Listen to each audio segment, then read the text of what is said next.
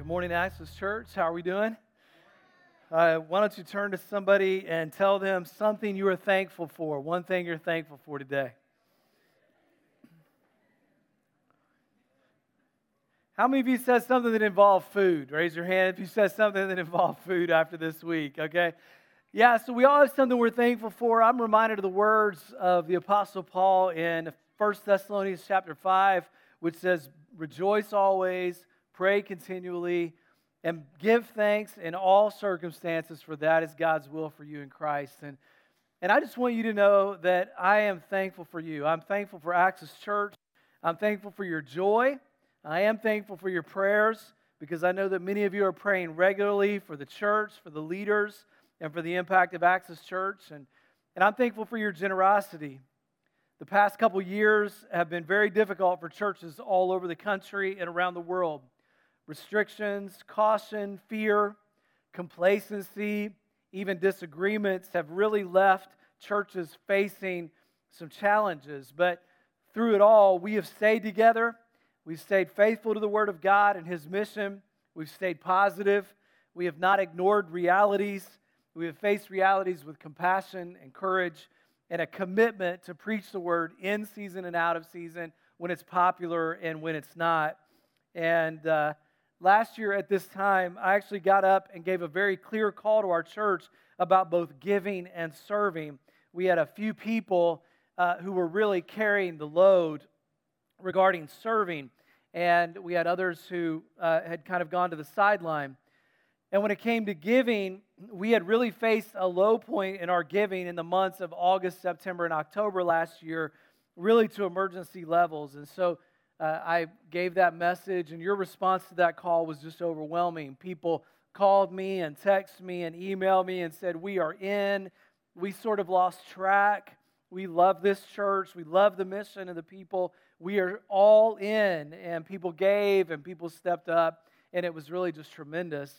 And really, my message this year is just keep it up. I mean, this is our church together. It's, it's not just my church, it's our church. It's Christ's church. He's the head, but we are all part of this local team. And this is where we have all signed up and said, Yes, we're in. And I just want you to know that I'm so thankful for you today. And uh, today, when you came in, you were given, I think, or probably received a 2022 commitment card and uh, this week in the mail, you're going to get a letter and a commitment card. But I want you to be praying about that, your commitments for next year, in particular regarding finances, and, and then bring those cards back next week. Take a step of faith. Let's all give this year out of overwhelming gratitude of the Lord and what He is doing in our lives, and, uh, and, and talk about it with your spouse or a friend. And, uh, and let's all come back together and let's celebrate what God's going to do in 2022. Now, today, we are finishing our series called Legacy Live a Life That Outlives You. And we've been looking at a relationship between the Apostle Paul and his young mentor, Timothy, his apprentice in the faith. And we've used 1 Timothy 6 as a launching pad for uh, each of these weeks uh, in this series. And so my text happens to be 1 Timothy chapter 6 verse 17. Look at the verse. Command those who are rich in this present world not to be arrogant or to put their hope in wealth which is so uncertain, but to put their hope in God, which richly provides us with everything for our enjoyment. Command them to do good, to be rich in good deeds, and to be generous and willing to share. In this, they will lay up treasure for themselves as a firm foundation for the coming age, so that they may take hold of life that is truly life. Now, in, under, in order to understand the importance of the word that Paul just gave to Timothy, you have to understand a little bit more about their story. And so I thought on this last weekend of this series, I would tell you more about the relationship between Paul and his apprentice Timothy. And those of you who like history, about the next eight minutes, you're just going to be super excited, okay? And for the rest of you, I think you can endure it, okay? And so here is a little bit about the story of Timothy. Timothy was a young man who grew up in a town, a village called Lystra to a mother whose name was Eunice and a grandmother whose name was Lois. A couple of real normal names, all right? Eunice and Lois. And I didn't have to do any historical digging to learn that. It's right there in 2 Timothy chapter 1 verse 5. He said Paul writes, he says, "I'm reminded of your sincere faith which lived first in your grandmother Lois and in your mother Eunice, and I'm persuaded now lives in you also. His mother and his grandmother were Jews who were married to Greeks, and so Timothy was half Jewish, half Greek, and he grew up going to a Jewish synagogue. Uh, Judaism was his faith. And so he was learning the Torah, he was learning about God, and one day a traveling rabbi came through town. And this traveling rabbi's name was the Apostle Paul. And Paul came through Lystra on what was called his first missionary journey. And he was traveling through different towns, and so he came through, uh, through Lystra. And on that journey, he shared with the people in that synagogue about who the Messiah truly was, that Jesus Christ had come from God. He told them about his life and his ministry, how he loved and how he healed, and then how he was crucified, and how he is also the true hope of Israel, the Messiah that they had long awaited for, and that not only had he died, but he had resurrected three days later. He rose from the dead and now is interceding for us in heaven, and he is coming again. And that message was so powerful that Eunice and Lois both believed in Christ. They put their faith in Christ, and so did Timothy. And, uh, and it transformed them. Now, here's what's interesting to me that was Paul's first missionary journey. He took another journey a couple years later. We call it his second missionary journey. And on that trip, he took a guy named Silas, and he also took a guy named Luke. Now, Luke was a doctor, and I've learned that when you travel, it's a really good idea to have a doctor with you. And so Paul knew that. He brought Luke with him on these journeys. And so they were traveling together. And it was great that Luke was there, not only because he was a doctor, but also he was very, I guess, prolific in his writing. We know this because Luke ended up writing the Gospel of Luke and writing the book of Acts, which was a history of all of what was happening in the early church. And he was learning these things from the Apostle Paul. And so Luke was writing them down. But guess who else was there? Timothy. So Timothy on the first trip was converted to Christ, and on Paul's second trip, Paul picked him up on the way by. Those of you who love history, I even provided a map. How beautiful is this? Okay? So here we are down in Jerusalem, down at the bottom, and then they go up through Antioch and Tarsus, and then you see the city of Lystra. And I think on their second missionary journey, as the chariot was going by, Paul was like, Jump in, Timothy. Don't worry, we have a toothbrush. So they grab Timothy on the way, and they're planning on going to Asia, okay? That was their destination. But Paul received a vision from the Lord that said, Don't go to Asia just now Instead, go to an area called Macedonia up in the upper left up there. And in Macedonia, it's really important that Paul was called to go there. Number one, because this was what's now modern day Greece. Paul was called to be the first one to go share the gospel message with people in Europe. And those of you who have a European background, you can be thankful for that. There's another reason why it's important because there are cities in that area that are very important. Cities like Philippi and Thessalonica. And those are important cities because Paul planted churches there and then he wrote them letters, and those letters ended up in the New Testament, the book of Philippians and the book of 1st and 2nd Thessalonians. Then from there, they traveled down to Athens and then to the city of Corinth, both of which were port cities. And so, Timothy, while he was on this second missionary journey, and by the way, if you're interested in this, you can learn about Paul's second missionary journey in Acts chapter 16, 17, and 18 if you want to learn more about the history. And there were some amazing things that happened there. Uh, recently, we had a worship night and we were celebrating what God had done as they worshiped at midnight and broke out of the prison. That happened in the city of Philippi on Paul's second missionary journey, exactly what we're talking about. So Timothy was there, and he sees all of this and he experiences all of this. Now, I tell you all of that because that is background to what we're going to talk about today. You see, after Paul returned from the second missionary journey, about five or six years later, he ends up taking what we call the third missionary journey. And he decided that he was going to go back to that same area of Macedonia. And so here he is back in Macedonia, and things have changed in Macedonia.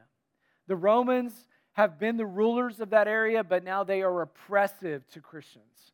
They are persecuting the Christians. The believers in Jesus in Macedonia are literally under siege. And so Paul is there visiting churches and encouraging the leaders, but he sees something incredible there.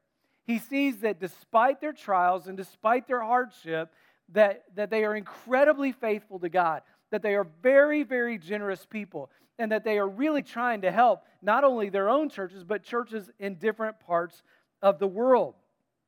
Now, that is all background because while Paul is on a third missionary journey and he's in Macedonia, he decides to write a letter to the believers in the city of Corinth. And in the city of Corinth, they aren't quite as faithful as the believers in Macedonia. And so while Paul is there, he's writing a letter and he writes what we call the book of Second Corinthians. And he writes it in part to the believers in Corinth and he tells them about the faith of the people in Macedonia. And that leads us to Second Corinthians chapter 8 verse 1.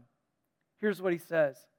And now brothers and sisters, we want you to know about the grace that God has given the Macedonian churches. In the midst of a very severe trial, their overflowing joy and their extreme poverty welled up in rich generosity. For I testify that they gave as much as they were able, and even beyond their ability. Entirely on their own, they urgently pleaded with us for the privilege of sharing in this service to the Lord's people, and they exceeded our expectations. They gave themselves first to the Lord, and then by the will of God, also to us. And so you understand now that Paul is back in Macedonia. He's seen their faith despite their hardship, and he is writing to the believers in Corinth and saying, God has blessed you, Corinthians. These guys have hardship, and yet their faith is worth emulating. It's such a great story to understand the background. And we learn a lot through this about living a life of generosity. And that's what we're going to talk about today. And if you've ever wondered, why should I be generous when it comes to giving back to the Lord or His church? Let the Macedonian believers be an encouragement to you because they're encouragement to me. And they were encouragement to Paul. And here's five things that I think you can do when you see the, the Macedonian Christians give, it encourages us. And, and one thing I learned is that generosity inspires others. I mean, don't you hear the emotion in his words when he says, the Macedonian Christians are in a hardship, a severe trial. They were under siege, and yet, even despite that, they gave with joy. In his commentary on this passage, Knofel Staton writes The Macedonians had been going through a severe trial. That expression is more literally translated a great ordeal or affliction. The word affliction comes from a Greek word meaning crushing grain or grapes. It was a trial of devastation. It was the kind of trial that could have totally crushed the spirit and life out of some people, but not the Macedonians. And then he writes, their attitude was greater than their situation. And I love that last line. And Paul is saying to the Corinthian believers, I want you to keep in mind the generosity of the Macedonians. They have uh, been going through a really tough time. And yet, despite that, and even in their poverty, they are so generous. They gave joyfully, urgently, voluntarily, they gave spiritually, they gave first of themselves to the Lord. Now, maybe this isn't the highest motivation for us, but for me, when I see somebody else live a life of generosity, that just really encourages me. When I see somebody else that steps up to the table and despite hardship and challenge, they give to a cause, especially a kingdom cause, that just encourages me so much. I mean, most of us know deep down that the world's philosophy of greed and materialism is wrong. Most of us know money doesn't buy happiness. We know that Jesus was right when he said, Man's life does not consist of the abundance of his possessions. And deep down, most of us want to be generous. But sometimes it's just hard to do that. And so when we see somebody step up and say, I want to give, it encourages us. Rich Mullins was a popular a Christian artist who died several years ago. He wrote the chorus that we uh, sang for a long time, Our God is an Awesome God, and, and many, many other Christian songs. And several years ago, Rich passed away. I had the opportunity to meet Rich and also our group that we used to sing with actually got a chance to sing one of Rich's songs with him uh, called Ready for the Storm several years ago when I was in college. But Rich was in his 40s when he died, and he died in a car accident. And at his funeral, it was announced that Rich, years ago, had taken a vow of chastity and poverty. And though he made millions in royalties from his songwriting, he gave it all away. He ended up living on an Indian reservation, and the, about the only thing they found that he owned back at his apartment was a coat. Everything else was in his Jeep with him when he passed away. And, uh, and, and, and his story really humbles me because I have so much, and, and I'm inspired by his story to be more generous, to think in terms of how can I give more than a tithe? How can I give to special occasions? And how can I give more of myself? Because God is an awesome God. 2 Corinthians chapter 8, verse 8 says, I'm not commanding you, but I do want to test the sincerity of your love by comparing it to the earnestness of others. It's not the highest motivation, but when I see somebody else give, it just helps me be generous as well. Secondly, generosity helps us grow spiritually. 2 Corinthians chapter 8, verse 7 says, Just as you excel in everything, in faith, in speech, in knowledge, in complete earnestness, and in your love for us, See that you also excel in this grace of giving. Notice, Paul says your giving, your generosity is, is on the same plane as your faith and your speech and the things you say and your knowledge and what you study in the Word of God and your earnestness. So it is part of growing in the Christian life. Sometimes somebody will tell me, why, why do we occasionally talk about resources and money in the church? Shouldn't that be somewhere else? And Shouldn't we talk about more spiritual things? But God was very clear, and Jesus was too, that this was such an important part of our Christian life because it's part of increasing our faith. There is just something about when we release that God is able to use it and to bless us, and He's able to take it and to help grow our trust in Him. Your attitude, my attitude toward money, is a vital part of our Christian life. And all of us in this room, we look at 2022, we should all think about how can we grow spiritually? How can we grow spiritually? Uh, a couple of years ago, my uh, father and I were writing a book together on nonprofit companies. It was his idea, and I was trying to help facilitate it in the years that he was sick and uh, getting ready to pass away. We gathered a lot of information together. We actually wrote quite a lot, but a lot of it was because when he was getting ill, I sat down with him over four sessions and I would ask questions in under our themes or headings for him to tell me stories in these areas and these five areas. And and and so on one of those occasions we talked about funding nonprofit companies, funding nonprofit companies. And dad's been in nonprofit companies for several years, all of his life, churches and then also parachurch organizations. And he told this story, and I'm going to read it to you just as I transcribed it from him. Here's what he talks about. He said at Eastern Hills Christian Church in High Point, North Carolina, we were going through a building program. We were going to have a new auditorium and we needed pews. And so I contacted the pew company in Lynchburg, Virginia. And I said, We need these pews, but to be very frank with you, we don't have any money. And the president of the company said, Well, I have several men working, and it's a tough time right now. Interest rate was about 12 or 13 percent, Dad said. I want to keep my men working. I just have to go on faith that your congregation will eventually pay me. They have some money on reserve. I have some money on reserve, he said.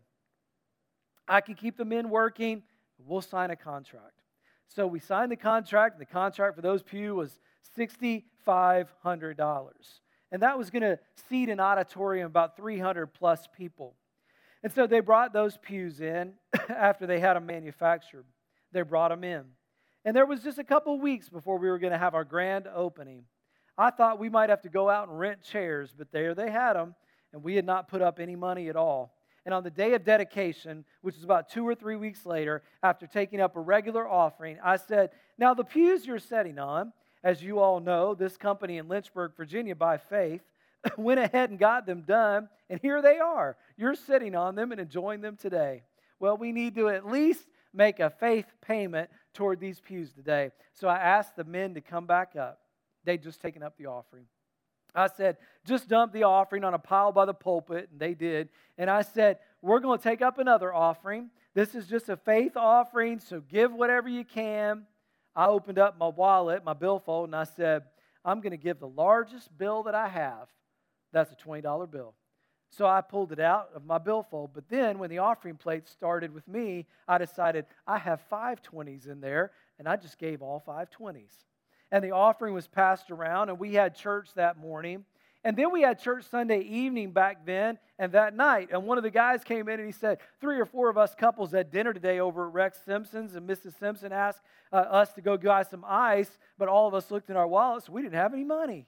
And the reason we didn't have any money is because we gave it all. He said, he said, I thought, that's interesting. I gave my all. And those three families gave their all.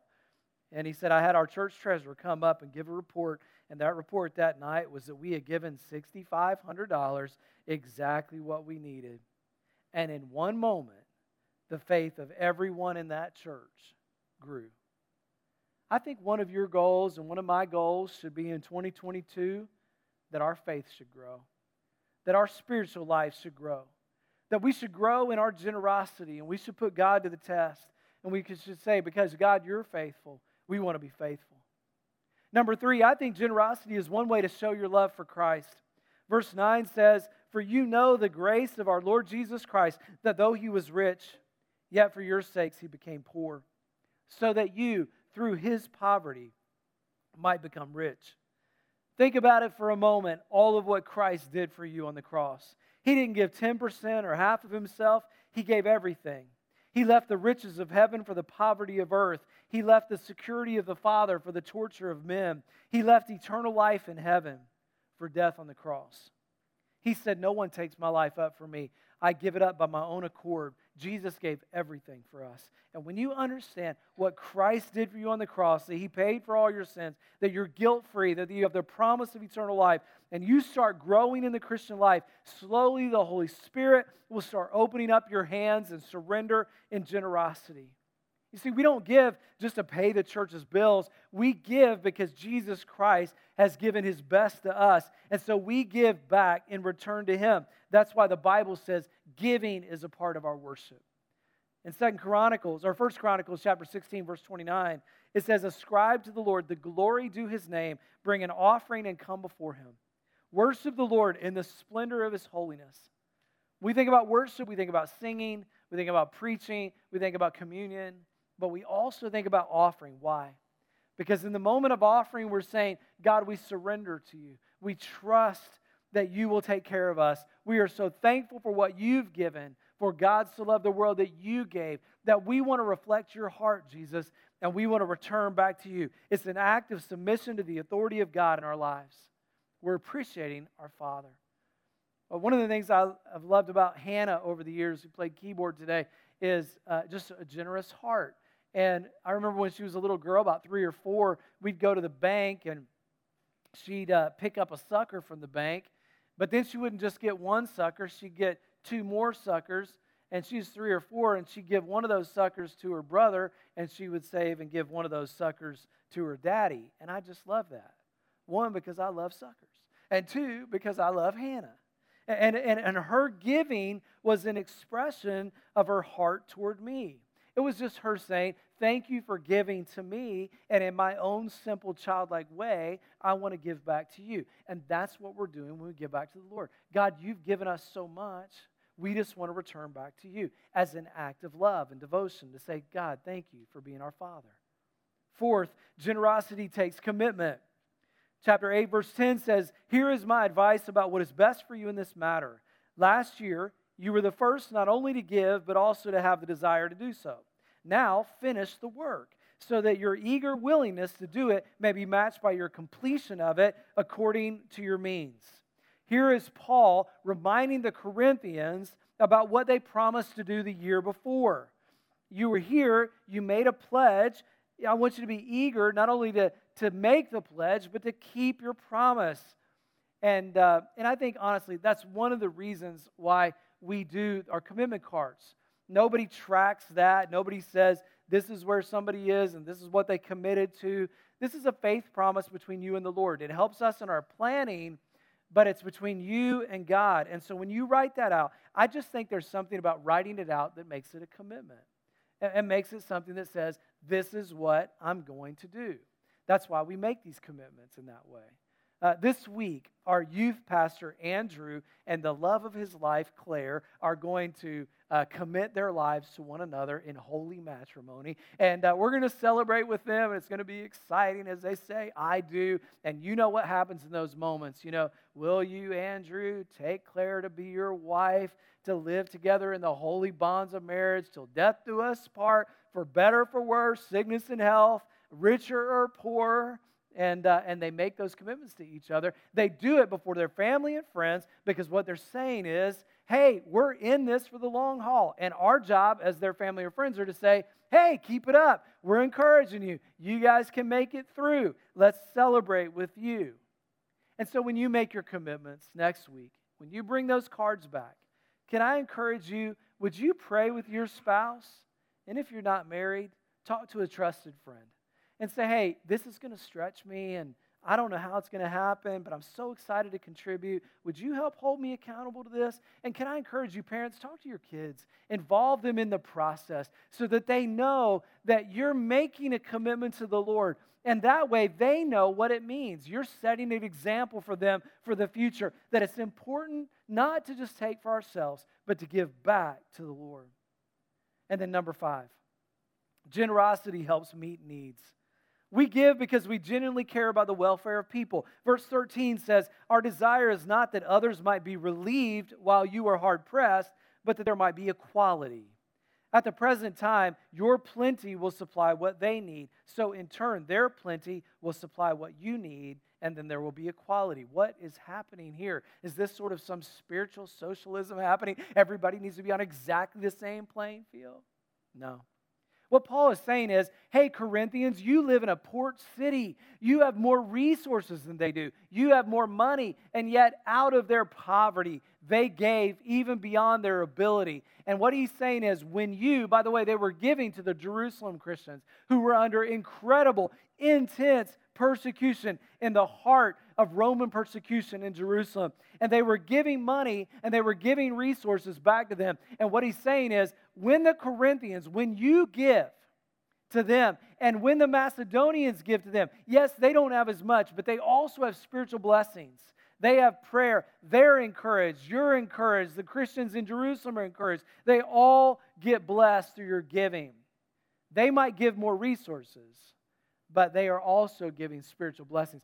The, you know, I'm, I'm uh, really happy that we're giving to Mount Airy uh, schools this year, and I appreciate Sandy and her work on this, and, and Lisa as well. And, and we have 130 names of children that we have all signed up to say we want to give them the best Christmas possible.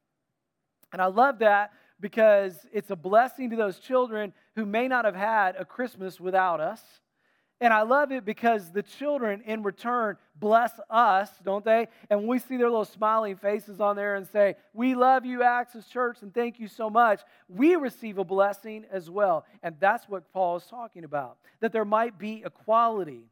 And so when we give, we also realize that we are making an impact on people. You know, there are a lot of people today that are down on the church. A lot of people that are down on the church. The church is not essential the church is not important, the church does not, uh, is, is not needed. But, guys, the church does so much good around the world. Who is the first to any crisis? The church. You will find believers in Jesus handing out water, rebuilding damaged homes, giving out food, providing medical supplies. And that's why I'm so thankful to be part of God's church, but I'm also thankful to be part of this church. I'm thankful to be part of this local team and we aren't the largest church in the world, and we can't do everything, but we can do something, and we do. Access Church is making an impact on people both now and eternity. Lifelong friendships are formed here.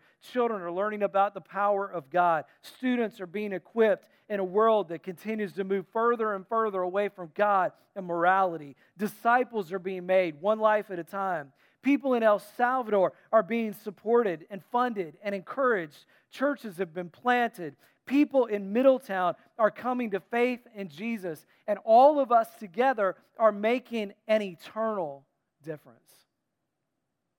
And that takes us right back to Paul's word to Timothy in 1 Timothy chapter 6. He reminds him that when he does this, when he is generous, Paul, the older Paul, now writing to young Timothy and saying, Listen, I'm at the end of my life. Let me give you some advice.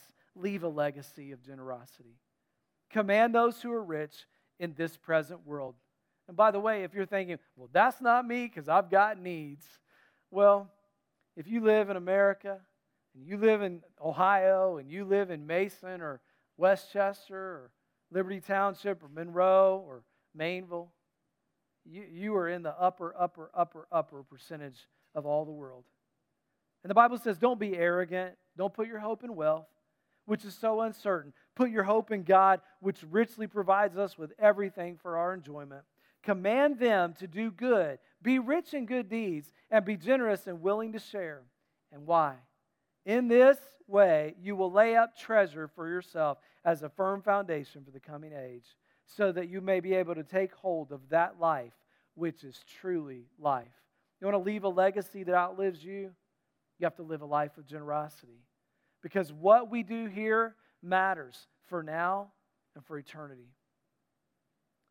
This week I received a difficult phone call on Thanksgiving Day uh, about a young man who actually attended Access Church for the first several years of his life with his grandparents and he passed away this week. He was only 16 years old. His name was Parker Iverson, and some of you know uh, Jane and Al Iverson because they attended our church for several years. And Al gave me a, a phone call to say that on Thanksgiving Day that Parker was in the shower getting ready to join the rest of his family for the Thanksgiving meal. They were going to visit Al and Jane's home. His stepdad went in to get him, and he had had a massive heart attack. No explanation. 16 years old. And so on Wednesday, while we, or Thursday, while we were uh, all celebrating um, Thanksgiving together and eating a meal, this family who had prepared a meal was now uh, mourning his loss at Atrium uh, Medical Center. And this week on Wednesday, we will be celebrating the life of Parker Iverson, and I'll be leading the family through that uh, time of both grief and also celebration. Here's what I want to say some of you taught Parker in our children's department. Thank you for doing that. You set a foundation for Parker that impacted him not only in this life, but now in the life to come. Not one of us know um, what will happen in our life. Not one of us know uh, what the next day or the next year will hold. But we do know that what we do here matters. That's why I'm so committed to the local church because the local church is the only organization in the, in the whole world, really, that provides that kind of hope for people. That says, I want to help you through Christ not only prepare for this life, but to prepare for the life to come. I want to give you hope for eternal life, Christ says. I want to give you forgiveness of your sins. I want to I want to walk with you now and forever. And the Bible says, Never will I leave you. Jesus said, Never will I leave you. Never will I forsake you. And that means both in this life, but also He walks with us to the next life. And so today, we as a church family come together with, uh, with sadness about Parker. And, um, and if you pray for their family, we're going to do that in just a minute. Uh, and also for their family and for his mom, Annie, and his stepdad. Ryan and his father Michael and his grandparents Al and Jane and for his siblings, his younger siblings. Uh, but we are also today very grateful because what you do in this place matters. It makes a difference. You are establishing for families and for children a, a foundation that will last them not only now, but forever. And so, God, we're thankful today. We're thankful today for your goodness and your grace and your kindness. And God, we're mindful of Parker and his family. And God, we're mindful of, of the grief that they're experiencing today. We're, we're mindful of the holidays. And we're mindful of the things that they're going to walk through now in the next several days, and especially on Wednesday, and then in the days and weeks and months to come. And God, I pray that your word and your spirit would be an encouragement and a comfort to them. And God, mostly I pray that, and I'm thankful, that we're not just focused on the today, we're focused on the forever. We're not just focused on the now, we're focused on eternity. And so, God, I thank you that this place is faithful to your word and faithful to teaching people about Christ and faithful, God, to saying that there's more hope in this world, there's more goodness in this world, there's a life to come. And so, God, I just hold on to that hope and for Parker as well, God, that there is an eternity in heaven. And so, God, we're thankful for that. Whether we live 16 years or 86 years, help us to continue to be faithful to you.